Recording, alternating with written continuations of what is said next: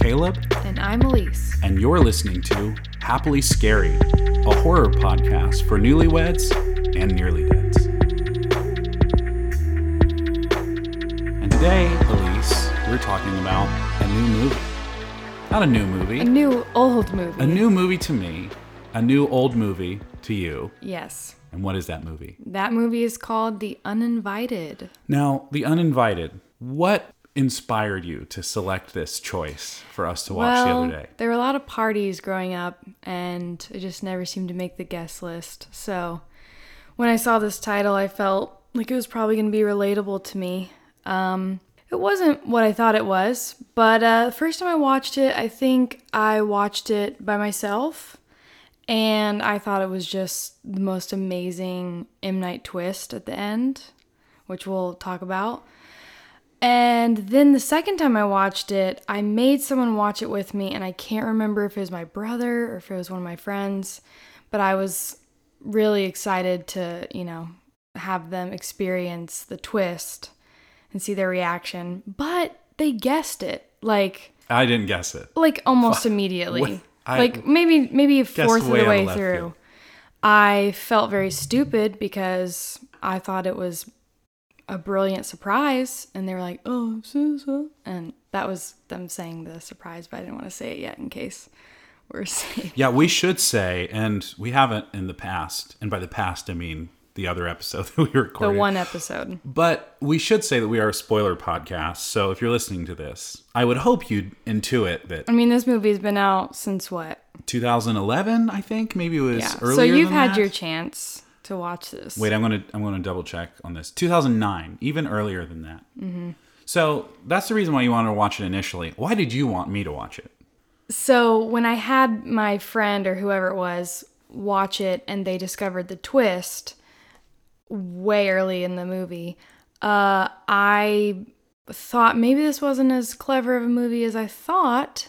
You know, maybe I was the dummy. Oh, Uh, and so now you're uh, just kind of using it like a Turing test to see Uh-huh. if like your friends. yeah, I want to see who's smart enough to figure it out. You weren't. I was not smart enough. I I had some pretty wild theories about Mm. who it was going to be. But the reason why I picked this movie, I had like a list of horror movies that I just, as stuff I may want to revisit. And this was on that list. And when I think of this movie, I think that it's kind of like a feel good horror movie. That's interesting. I don't feel Yeah. like I got that from it. But you know, what? I probably need to use. Speaking of Turing tests, now we're going to talk about Rorschach test. I feel like Oh, I boy. need to use horror movies to like say, what emotionally, how did you feel about this upsetting thing that we just saw? Mm. And based on what you said, I can figure something out about you psychologically that I previously had not lo- unlocked in conversations that we've had Right. or Right.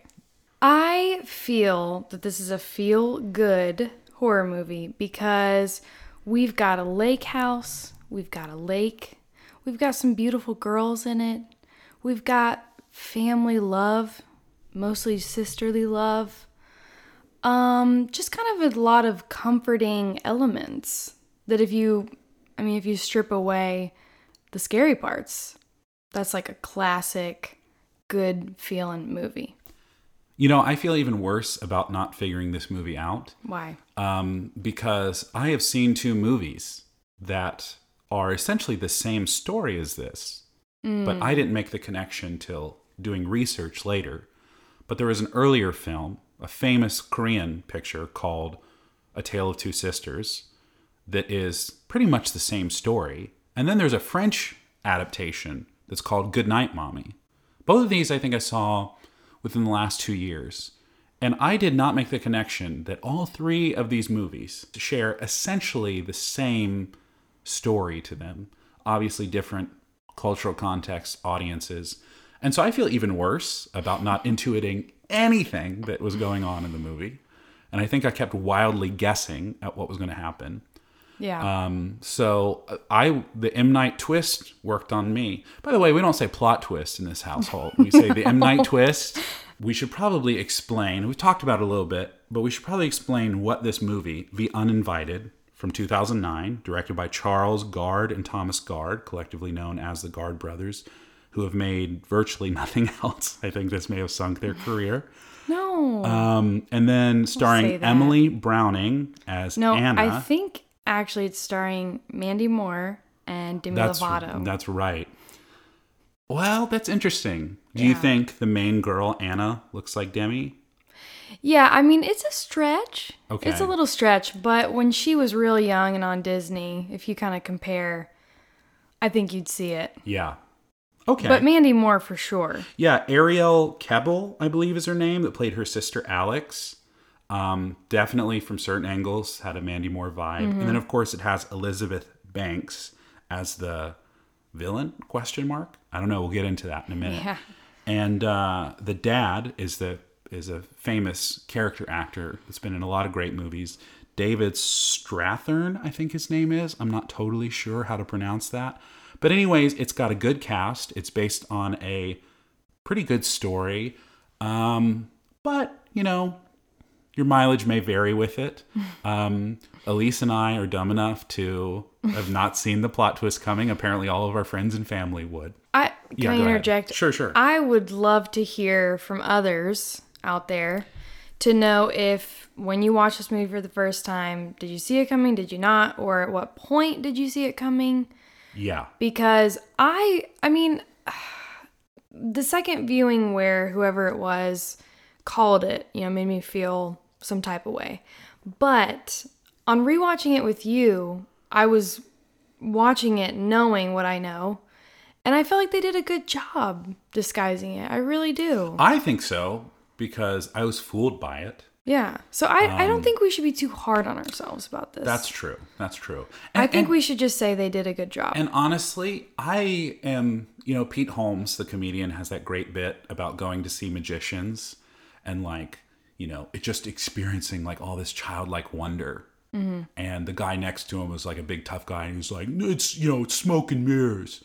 and I'm just like him in the sense that like I want to be fooled by this stuff. I want to be tricked by it. Right. I want even the lousiest horror movies to be a total thrill to me. Mm-hmm. And so I like that I'm not critical enough to immediately see through what's coming. And it's a major bummer when it does because I feel like if I can figure it out, it's probably kind of a lazy movie. yeah.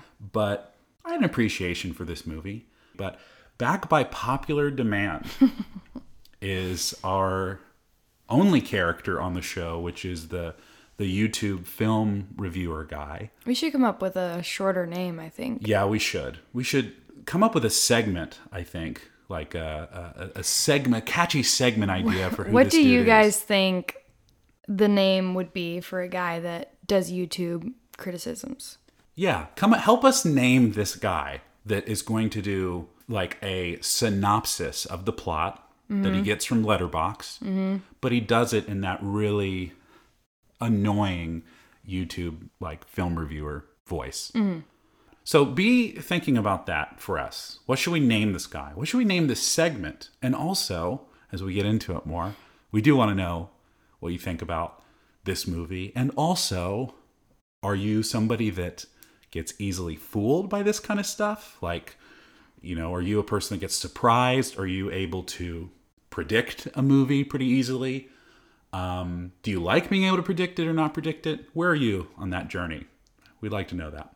Um, but anyways, back to the YouTube guy voice and the synopsis for this movie. Uh, tagline is "Can you believe what you see?" Hmm. But this is the uninvited.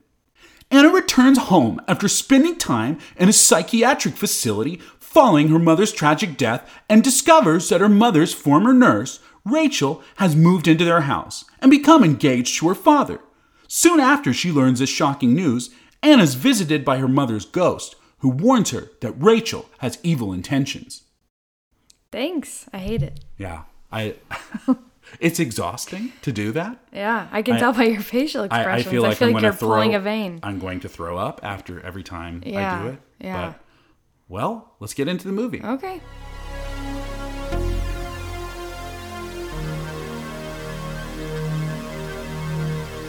All right, Elise. So this is my first time seeing this movie, and it's your like third, fourth time seeing it. At least third. Okay. Uh, so why don't I tell you kind of what I think the story is about, the major beats and stuff. And I'll tell you where you're wrong. yeah, and you can kind of help me inter- see if I was interpreting it right all along. I'm an expert because I have seen it three times. So it starts with uh, this girl um, named Anna, who is, I guess, probably a teenager. I'm not sure if we ever really get her age. yeah, I or like know. young 20s or something like that. But she's in a psychiatric ward and she's explaining some crazy dream that she's had to her doctor or counselor, or therapist. And it has to do with her mom and some accident that happened to her mom. And so you kind of get the background of why she's in this place. And um, and then the, the the counselor says something along the lines to her like sometimes we survive by forgetting. And so I, I jotted that down because I felt like that was going to be kind of a key interpretive, you know, guide to how we would see the rest of this movie. But she's able to go home, and I'm not sure if she's being discharged permanently or on a trial basis. They kind of talk about in a way where maybe it's a trial basis. They're hoping it'll be something longer Right.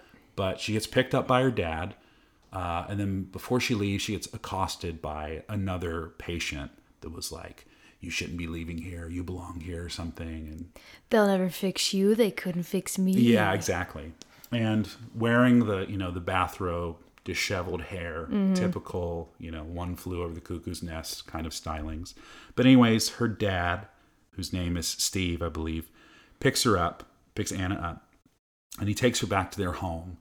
Uh, this is beautiful house that's on, I'm guessing, the the ocean, the Atlantic Ocean, because it's set in Maine, mm-hmm. and they live on again. You know, that's another reason why maybe it's a feel good movie because I don't know, it's nice to look at that area. I, I It'd be a nice I don't place know to how live. to yeah, I don't know how to explain it. Just looks like small town homey. Yeah, but Anna gets home and she's excited to see her sister, and she's excited just to kind of like get back to normal life. And she's walking throughout the house and she noticed some changes. And one of the things she notices is a woman kind of standing in the shadow. Um, and the woman notices her and steps out of the shadow in a very dramatic fashion.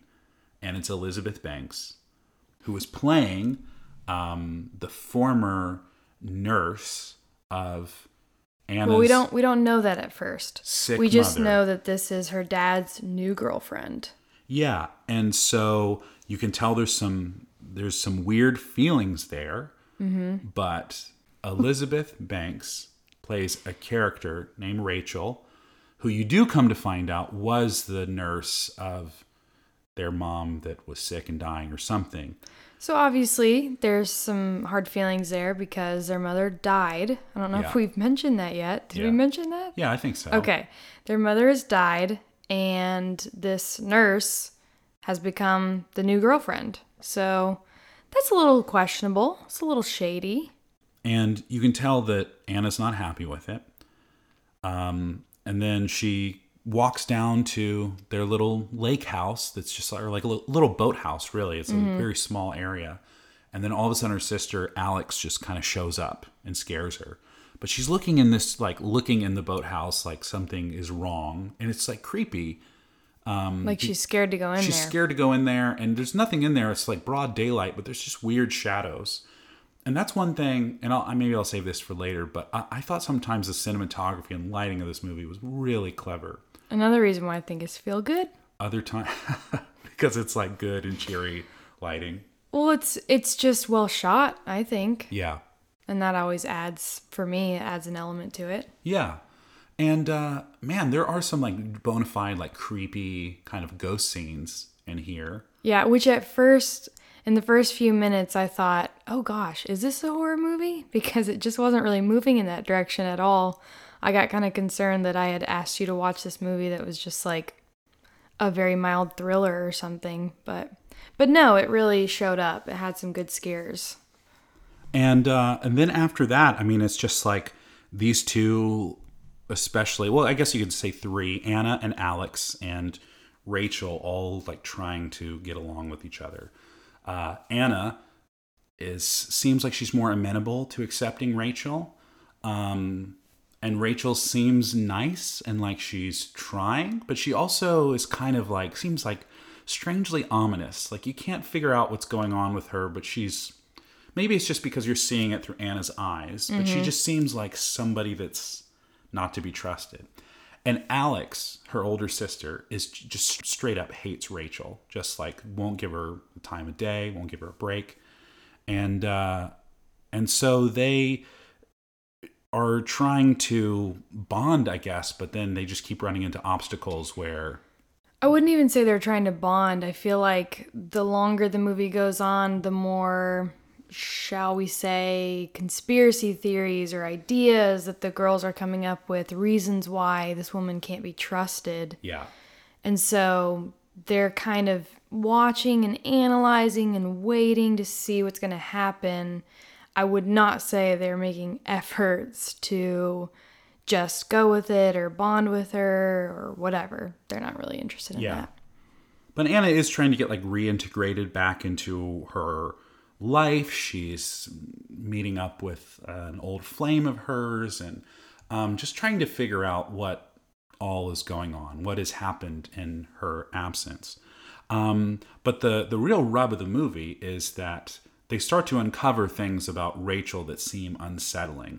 They start to find um, you know pictures and um, just they get little hints that she may have been involved in some way in their I think mother's they death. I think they found like an old driver's license that had a different last name on it.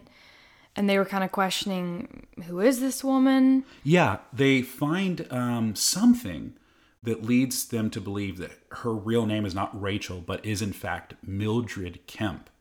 And so they go on like a Google search and they find out that Mildred Kemp was the name of a caretaker of another family in town um, that had three children that ended up killed. And th- there was some sort of jealous rage between the the the, the caretaker Mildred and the husband of that family and then Mildred just kind of disappeared and so they're thinking oh well this is this woman is maybe Mildred that's disappeared gone off the grid and shown back up all these years later Yep. and has now assumed this identity of Rachel and she's just kind of this psychotic black widow And then she kind of has like an obsessive streak. Yeah. And so now she's doing the same thing with their father that she did with this other family. And so she goes after married men. She breaks up families, and there's just something about that that's thrilling to her. That's kind of the implication you're getting. But of course, all of this, we should say, is spurred on by the fact that Anna keeps having these dreams or these visions where her dead mother is essentially haunting her and, you know, indicating that there is something gone amiss. And so, one of the creepier scenes in the movie, the first dream sequence that we have of Anna's when she's back in her house, is that she's in her bed. And, um, well, to put it mildly, she hears, I think, her father and Rachel being intimate. And so she puts her iPod in and starts listening and she falls asleep. But all of a sudden, then her door opens up and she sees some movement like behind this door and then she looks in another corner of her room and she sees like a crumpled up body on the ground. And she freaks out and she's just in the dark like you like you would be like just paralyzed by fear. And this thing starts crawling towards her and it looks like it's like bloodied or burned or something. And then all of a sudden it just slams its hand up on the bed. You can't i mean it's it's really kind of terrifying. It's, yeah, it's actually creepy. And uh and then all of a sudden she just wakes up. I think her mom says something to her. I don't remember what she says there but she wakes up and she's like in a terror and she's and she's like looking around her room and all of a sudden her sister as out of nowhere her sister just seems to be standing there like came home from a party or something. And she looks I think over. She, I think the implication is she heard her scream, so she came in to check Yeah. on her. And she, but when her sister is talking, and uh, she looks over on her nightstand and sees the bell that her mom used to ring to get service while she was sick, to get Rachel to come or to get her husband to come and to aid her. And um, this is where it's been, you know, a couple days since we watched this, so I'm forgetting. Do they say at the very beginning that the mom died in a fire, or did they only reveal that later? No, Anna is talking to her therapist and she's explaining this dream that she had and she's like she says she was carrying a, a watering can and um, she talks about there being like some sort of fiery explosion that she and then she has a watering can. So he he uses that to say like maybe you had the watering can because you were wanting to put out the fire blah blah whatever. So we know that that happens in the dream and then as the movie kind of begins we're kind of realizing okay that did happen that was something her mom did die in a fire but we don't know how the fire got started Yeah. so we're we're kind of led to believe that E Banks started the fire Yeah. And so, although her mom was terminally ill in some way, it was really the fire that killed her. And that's why this spirit, this ghost, seems to be so agitated. Um, but again, they start to uncover these things. And she believes that people in town, including, I think, her ex boyfriend, whose name is escaping me right now, she believes that maybe he saw something. So she wants him to meet her at night and talk about it. Yeah, let's let's say this. They saw each other in person.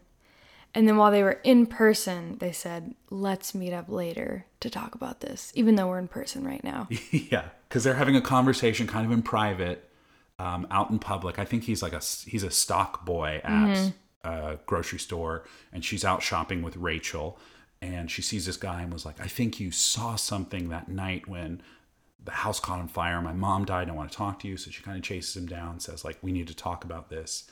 And he said, "I, I I can't talk about this here. Let's, you know." Anyways, so mm-hmm. I predicted what he was going to say, and we both mm-hmm. laughed at that. So I guess I can predict simple things like that. right, yeah, predictable tropes. But long story short, this kid turns up dead, and Anna comes On to- his way to meet on, on his way to meet her. He and, dies. and Anna figures this out because she has a dream, another terrifying dream where she's in her bed, Mm-hmm. and her sister falls in, uh, asleep with her. But then she wakes up and it's dark, and her sister's gone, but he's climbing in the window. And so immediately I was like, "Oh, this is probably a dream sequence because the sister's gone, he's climbing in." and they're talking and he said he got delayed and but now he's there and He was all wet, and she said, Why are you wet? And he said, I slipped and hurt my back or something, which is the most bizarre answer. But it makes sense in knowing that it's a dream because I feel like in dreams, people are never actually making any sense. yeah you can be like hey why are you standing over there and then all of a sudden they turn into a horse and you're just like oh well that's why you're standing over there Right, like you're a horse. it's dream logic Yeah. So that kind of gives it away. But it really gives it away when she goes to kiss him because again he's like an ex-boyfriend of hers before she had her psychological breakdown because her mother died in a fire. Um and his like his bones start to like His spine starts to contort. yeah it's like it's like deteriorating or something. And and she screams and she like runs away from him and this And really he says, Hold me, Anna. Yeah. Hold me, Anna. this really creepy shot of him like missing a spine and, And that felt- crumbling into the floor. i mean maybe that was cgi or practical effects but it looked really good really scary and convincing mm-hmm. but when she wakes up in the next morning and she goes out on the dock and she sees like i guess the sheriff or something there's people Water ambulance. water ambulance. so that's not really a thing, isn't it? I don't think so. Is it or a police boat or something I like don't know what it is. There's like I think you're onto something there. I think there really is. Long story short, the authorities, some local people are out there, and it looks like they're dragging the lake and they're pulling him out of the water, his dead body out of the water. Which also looked eerily real. Yeah. Oh his yeah. dead body like being pulled up. That's a thing that a lot of movies don't do well, horror or not, is that when somebody's dead, they just look like it's somebody just laying there. Mm-hmm. But he looked like, I mean, Very dead. very dead, Extremely like blue dead. skin, just like bloated. It was like uh, it was unnerving to see that, Mm-hmm. and the way they were like showing them pulling. It was probably a, a, a dummy, I guess, or something, pulling this out of the water. I mean, it just looked so realistic. Mm-hmm. So again, I think some of the effects and cinematography in this movie did a good job at that part of it. I know people disagree about the power of the story itself or how well it's executed. But then she figures out, oh, well, Rachel heard us talking, and Rachel knew that we were talking about what happened that night. And so she really must be this Mildred Kemp. She put an end to it. And she, yeah, so she killed that family of, of children that, uh, that Anna's been having visions about. And so, long story short, we've been talking about this for a while, but just to wind up, she has a big confrontation with her. And Anna thinks that Rachel is trying to use a sedative to like put her to sleep, get her reinstitutionalized because she doesn't want her messing up this relationship with her father. But it turns violent. There's a struggle. And so they're they're fighting, and then Anna gets away. And another great scene is that she goes and turns on the car, and this perfectly working normal car just decides not to start. Of course. The, the engine won't turn over. And so I love when that happens in a movie because that literally never happens.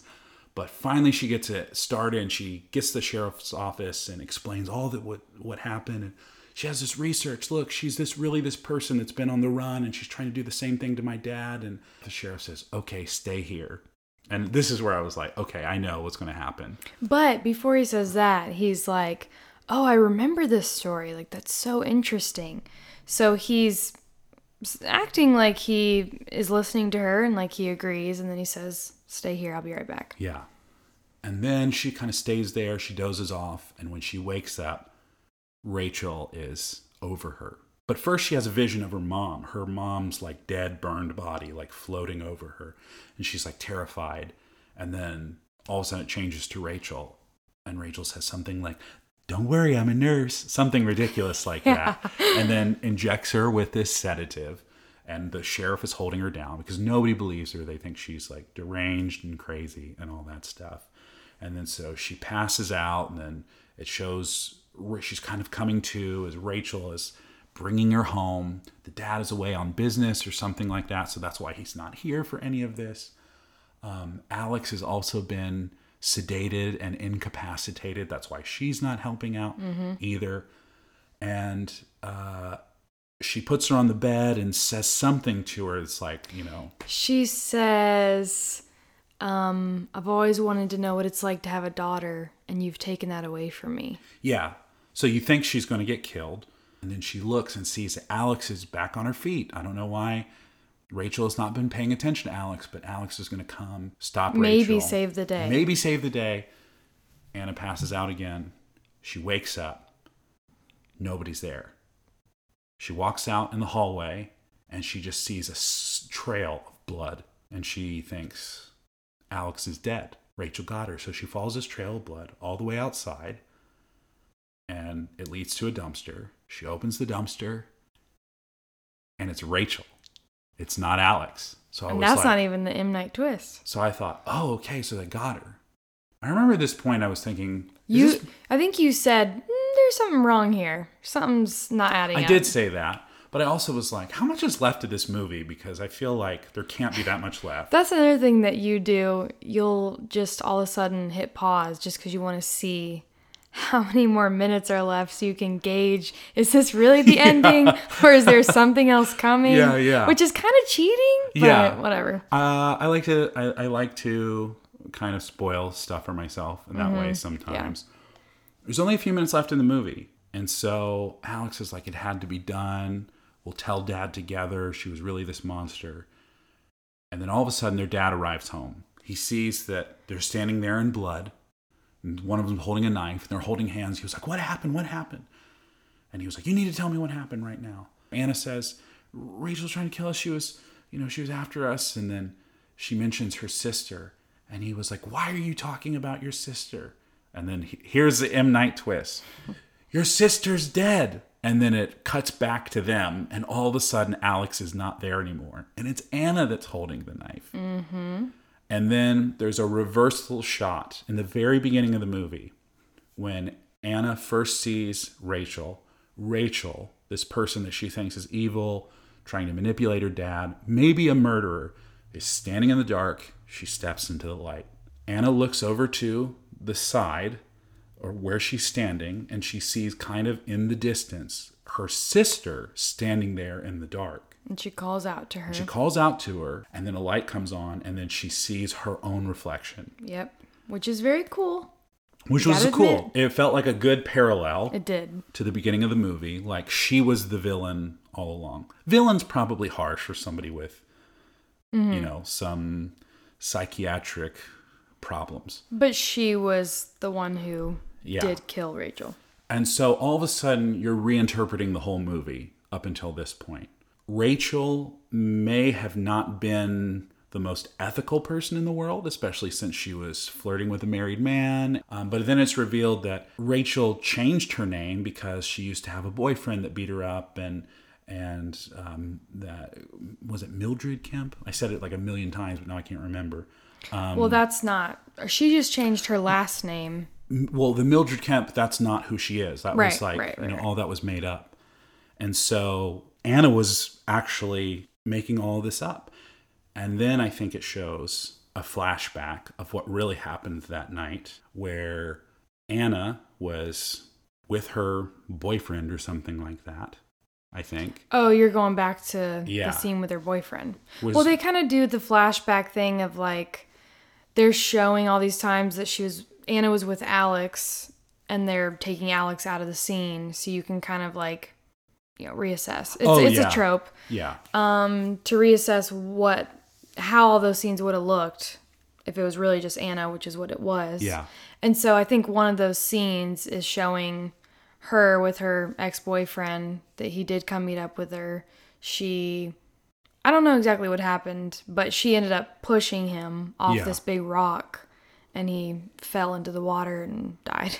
Yeah, so Anna the whole time had this like malevolence to her. Like mm-hmm. or she had a split personality that was like that she couldn't remember. And so, you know, that the line from the beginning of the movie where the psychiatrist says something like sometimes we survive by forgetting. Well, she's been forgetting that she's actually been the one that's like constructing all these traps for people, killing her ex-boyfriend. But I'm talking about the original flashback that goes back and shows that Anna's with her boyfriend or something and she comes home and she, you kind of get the sense that she's rebelling because she's sad what's happening with her mom. She comes home and finds her dad and Rachel intimately connected, and she like totally disassociates when she sees that. She goes down to the boathouse where her mother is trying to mend, and that's like her mom's favorite place. And she goes into the storage section and fills uh, up this watering can with gasoline. And she's not walking towards the fire, she's actually walking away from it. Or at least she's walking away from the boathouse and she's going to set the house on fire, I guess is the implication. But Alex, her sister, catches her like, What are you doing? This is crazy. Like, and then just tells her to calm down. But then the mom rings the bell like she needs help. And then Alex goes to help her. Mm-hmm. But the lantern that Alex brings collapses. And the oil that was spilled, or the gasoline that was spilled, uh, the fire catches, and this whole place explodes. It kills Anna's mom, it kills her sister, and her dad and Rachel are still alive. And so that feels like the point where she completely breaks. Like maybe she was slipping into something like that because she was thinking about murdering Rachel, is the implication. But then that just sends her spiraling. Yeah, And it's like she's just becomes like a shell of a person then. right. Long story short, she's reinstitutionalized and you get the sense that she's happy with everything that happened. And whether she was cognizant of everything that she was doing or not, that's like up for debate and up for question.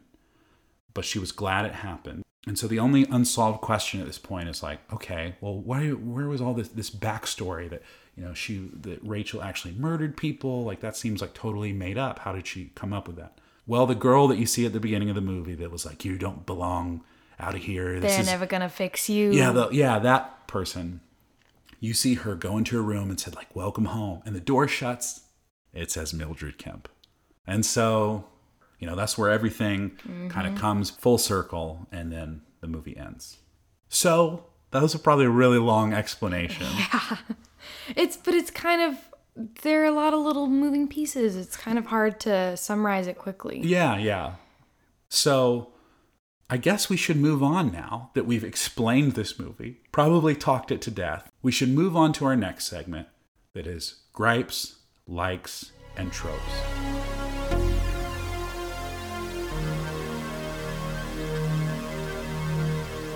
Okay, Elise, so what was your major gripe about this movie? Okay, my major gripe is that after all this happens, we get to the very end, we see the big reveal, one of the big reveals that her um, the person lives across the hall is Mildred Kemp. That's how she knows this whole story, and she has all these visions about it, probably because she's heard about it in detail, blah, blah, blah. But my gripe is that I don't understand how she, Anna, would be in the same place, let alone right across the hall from a serial killer who murdered children. Because Anna, as far as we know, the only thing that's on her track record is that she was cutting her wrists. She now from the way her wrists are shown, it looks like more of a self-harm, less of a suicide attempt.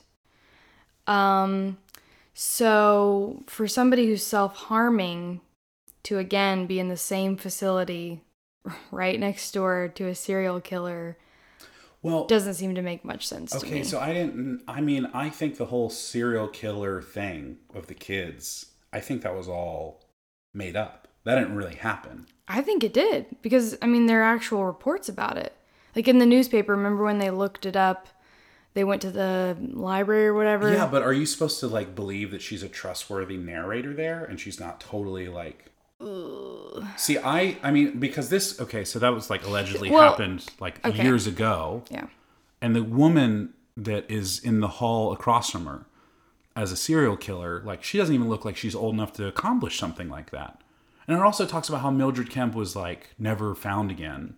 And here she is across the hallway, institutionalized for murder. Well, it said that she was never found yet in that newspaper article, but I mean, I'm assuming that was a that was printed probably a week after it happened years Okay. ago. So like I just feel like there could have been so your major gripe is you feel like if that really happened, that feels very unrealistic. Well, I, I should clarify too, and I hope to talk about some of these things, but there's a lot that we can't say for sure because there's so many things that are unknown. We don't know if she is. I mean, well, we'll get to this later. Uh, We just don't know what all is truth and what's not. I'll put it that way. So, if it is true that Mildred Kemp really did that and she's in the cell next door, it doesn't really make sense for Anna to be living right next to her. Yeah, I think I come to a different conclusion, but we should ask our audience. Mm. If you've seen this movie, what do you think is the truth? Do you think there really was a Mildred Kemp that murdered these kids and tried to steal this husband away? Or was that Anna's like own fictitious imagination justification for why she was going to kill Rachel? Um, I actually interpret it differently than Elise. I thought that all that stuff is made up. Like, I think her discovering all that information, trying to explain that to people, she's making that up or is crazy enough to have believed that. Hold true. on, hold on. Are you saying Mildred made it up or animated An- up? animated up. I think Mildred Kemp is a real person. It's the it's the person that's in the psychiatric ward across the hall from her. I think Anna took her name and invented a character named Mildred Kemp, who's not not the real Mildred Kemp that was a murderer and tried to like she just came up with her own backstory to try to discredit Rachel. See, and I think that because at the very beginning, Anna's in therapy and she's, you're seeing this vision, this dream that she's had where she's walking through a forest and she sees a garbage bag and she opens it and this like little girl falls out Oh yeah, we who's didn't dead. that. Yeah. Um, and she keeps seeing these kids everywhere, and so it's it. She definitely had these visions or these thoughts before any of this happened.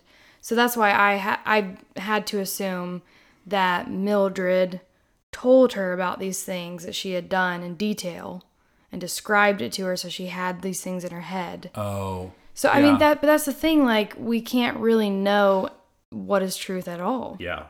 So I guess to add my gripe to it, it does feel like this movie relies so much on the the unreliable narrator trope that at the end that it feels like I mean, I guess a lot of that is open to interpretation. Um, and sometimes that can be good, and sometimes that can feel kind of lazy. And in some ways, that some of that stuff, the way it was executed in the end, just felt lazy to me. And so I can't really qualify that any more than just like it's kind of a gut feeling. Like it just feels like it concocts this really fantastical story, and then ah, it was just made up. It's like it's like having a dream sequence. I mean, I know Yeah. this movie has tons of dream sequences in it, but it feels like this is just falling into that lazy like Well, whatever. when you go back and rewatch, then you're trying to like view things that her dad or Ebanks is saying. You're trying to like what they're actually saying is seems kind of normal, but the tone they have kind of an ominous vibe to them, and then you're realizing, oh well, that could just be her perception. Whereas the first time you watch it, you assume what you're saying is truth, and that's why it's so compelling because you really believe Rachel must have done something. You're interested to find out what she did and if she's going to try to kill Anna to shut her up or whatever. Yeah. But then you go back and watch it again and you realize you have no idea what's true and what's not. Did they actually say those things or did they just say them with a normal, nice tone to them? I mean, that really changes everything. Yeah. Also, kind of tagging onto this is my like kind of concluding gripe, I guess. It's it feels like in some sense, and I feel like I've become more sensitive to this over the years. It's like the Joker phenomena. Like you take somebody that is like classically villainous, like a remorseless killer, and just say, ah, it's just because he had undiagnosed mental problems. And so what it kind of like it kind of does is it, it I, I think it stigmatizes people with mental problems as being You're kind stealing my bit later. of murderous and so is that I mean is that part of your Well, th- that's. I mean, do you want to know now? Or Yeah, yeah, yeah. I mean, that's a trope. That's my trope that I was gonna say. So if you want to wait, Yeah, we'll get to that in a minute. Okay. So, yeah, it just feels that feels not great. But what did you like about this movie overall? What was your one like of it? I mentioned this earlier, but I really did like that it had some good, honestly scary uh, scares, for lack of a better word. Uh, there were plenty of moments where we were pretty creeped out. I felt like they did a good job of um, using whether it was visions or dreams or just things that we thought were really happening. Um, but I felt like it was it was a good scare overall. Yeah, I thought it had a really creepy atmosphere to it. And my like was that it felt kind of cinematically compelling in a way. Mm-hmm. Not every shot worked, but I think in retrospect, that that just even how scenes were framed, you could see how if if if what was really happening in Anna's mind was the truth, and Alex was alive and Rachel was the killer, that looked totally convincingly real. And then at the end, you could see how all of those things, in retrospect, you know, were only in her imagination. And I mean, I think it pulled off that, like just even the framing of scenes and certain dialogue and when Alex enters and what she says and all that stuff felt like, in retrospect, felt good. So sometimes um, I think that stuff can feel like very on the nose and cheesy, but I think that pulled it off well. Yeah. But let's get into your trope now. You're kind of alluding to it before. Yeah, so one of the tropes is just well, okay. One of the tropes in general is when we take someone with mental illness and we make them into a serial killer of some sort, some sort of villain. Um what you were saying before, there's a you know, somewhat big problem of stigmatizing people like that. uh, the odds that someone who self harms, for instance, is going to go on a killing spree, very, very low. Statistics are very low. Yeah. So people kind of associating, um, I guess you'd say, quote, crazy people, people that are in insane asylums with murdering is just a very large trope, especially in horror. So, what we have to discuss with this though is are they using this trope if she did all this on purpose? If she used her mental illness, or let's say she would capitalize on a mental illness, so to speak, that maybe she doesn't even really have, in order to get away with murdering her dad's girlfriend. Oh yeah, I see what you're saying. Um, yeah, I think that I think we're supposed to conclude that she does have some serious troubles uh, psychiatrically, um, and that's not just a an act, but that's real. I don't know. Like, I, I'm not sure they try to treat that sympathetically. I mean, I get the, you know, that's a great cover for like hiding, you know, a murderous maniac beneath that. Like, yes, she might have mental problems, but she's just also who she is, is just kind of, but it blurs those things in such a sloppy way to me Yeah. that it feels like there's, I mean, audiences just kind of are always going to conflate those two. I think it's like, oh, well, if you're quote unquote crazy, that means that you're capable of just murdering your loved ones and showing no remorse about it. Yeah. And when she came back to the center, her therapist stopped by and said, Good to see you again, or whatever, and uh, asked her about her time on the outside, if you will. And she said, I did what you told me to do. I finished what I started. And she's like using her fingernail to like cut out the face of Rachel in this photo that she has. And she kind of has a grin. And so that's what makes this so confusing because I, I, I mean, of course, you're kind of led to believe that she killed Rachel on purpose or that was kind of her whole plan or whatever. I mean, that's hard to tell what's what there.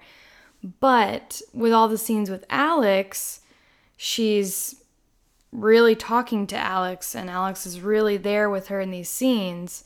So I don't know if she also was faking that she was seeing Alex because there'd be no reason for her to be a good actress when she's by herself in a room. That's why I don't think this is a um like a fake illness for her because But- she's If she really was seeing Alex, which was an apparition, um, then at the end when Alex kills Rachel, and then she realizes, oh shoot, that was me. I killed Rachel.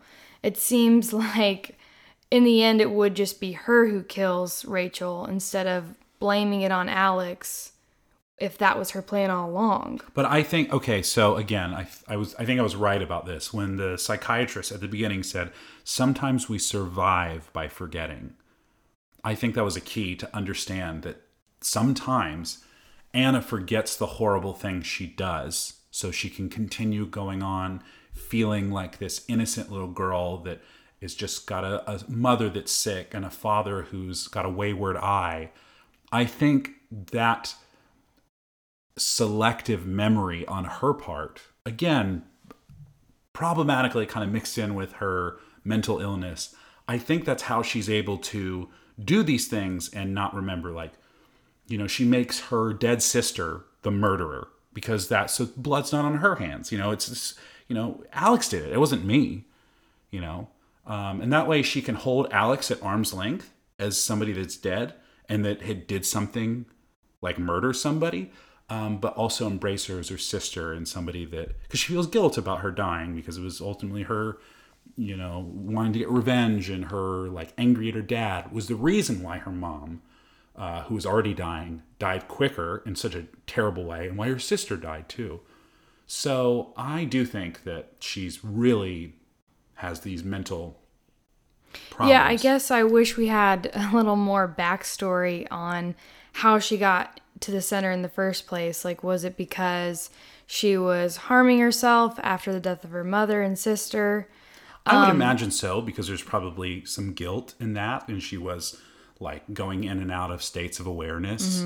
I mean, I, I think that's probably. Mm-hmm. But I'd like to know if I mean if that was the only thing, then that's like very very mild and wouldn't connect to murderous behavior.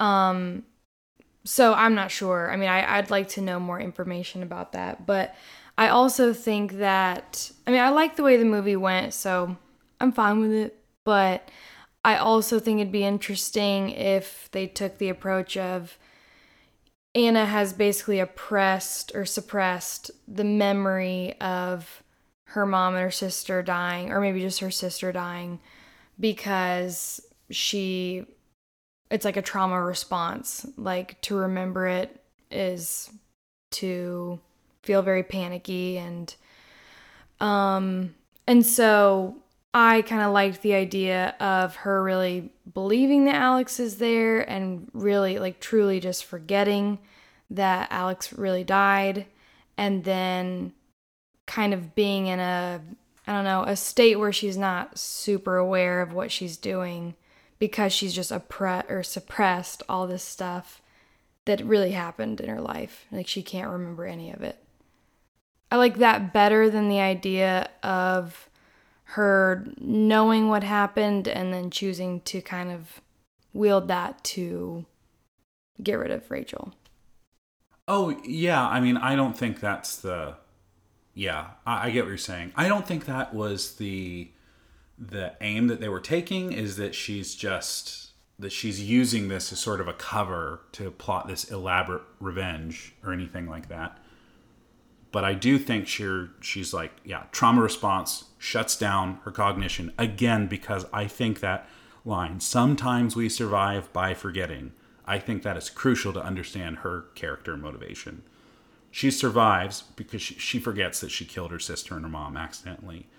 But when she comes back and is like brought back into that world where she's subconsciously confronting those feelings of guilt and the desire to kill Rachel because Rachel and her dad were Having an affair. having an affair and she's angry about that because her mom is sick and dying down here. Um, I still think she has those feelings of rage and and and like murderous thoughts where she wants to kill Rachel. I think that's what that's about.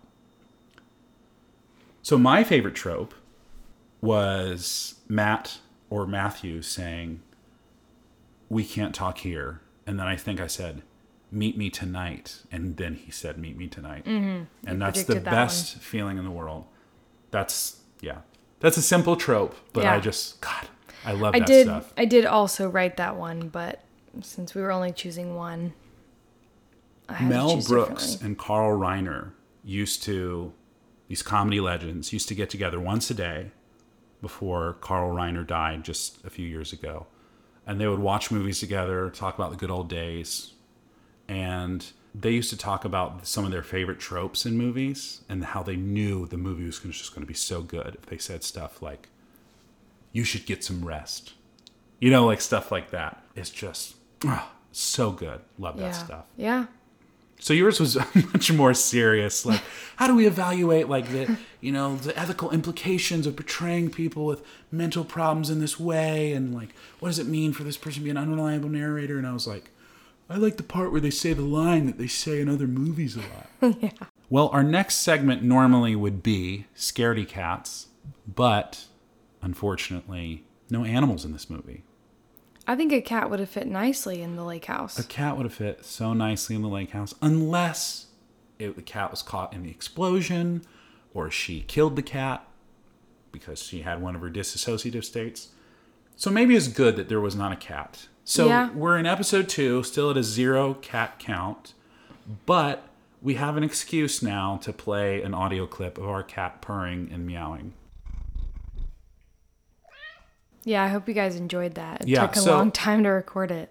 We thought we could show her some treats and get her to meow because normally that's what she does.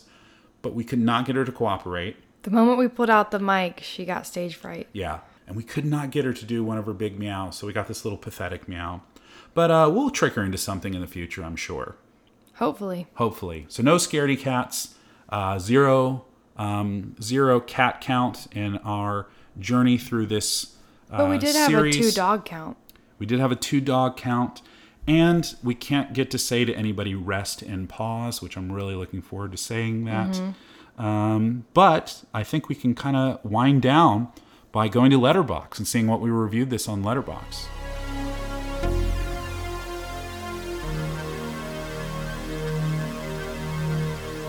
Elise, what did you give this on Letterboxd? Did you review it yet? You know, I didn't review it yet. It's been days, folks. but here's the thing I also didn't review Don't Breathe 2 yet. Okay, it's literally been like two weeks. That makes me so angry that you have not reviewed that yet. I know. You Okay. hate that. Well, let me tell you what my review is. I gave it two and a half stars. Mm-hmm. In the process of this conversation, I might bump that up to three. oh, I think I've talked you into I it. I think you talked me into it. I, I think you've convinced me that there is something more to this than I originally Mm-hmm. yeah. thought. Yeah. My Letterboxd review, now three stars, and I said, I too title my inner thought life The Uninvited. But don't Because my thoughts, like, they're uninvited thoughts a lot of times. Ah, okay. Uh, well, I didn't review it yet, but I would give it a solid four Okay. because I mean, I don't know. It was just one of those movies. I've seen it three times, which is weird, and I enjoy watching it. I feel like my third watch was just as good in a different way as my first watch. But yeah, I mean, I think what we've talked about is just that it's a very complex movie, and there are a lot of different ways you could go with it based on what you think is the truth and if she knew what she was doing, if she didn't, if she was using her label as crazy in order to get some things taken care of and not go to prison. I mean, I don't know. There's just like a lot of elements. It's kind of complex and you don't ever have all the answers, but it really makes you think.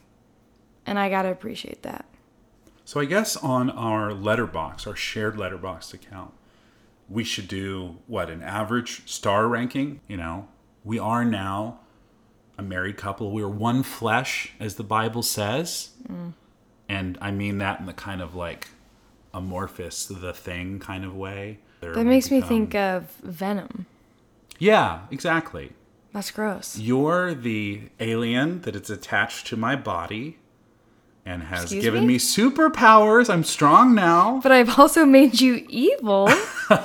so consider what you're saying, so the sir. the analogy breaks down there. It does. But, okay, we'll probably just do an average. okay. But we thank you for joining us on this journey.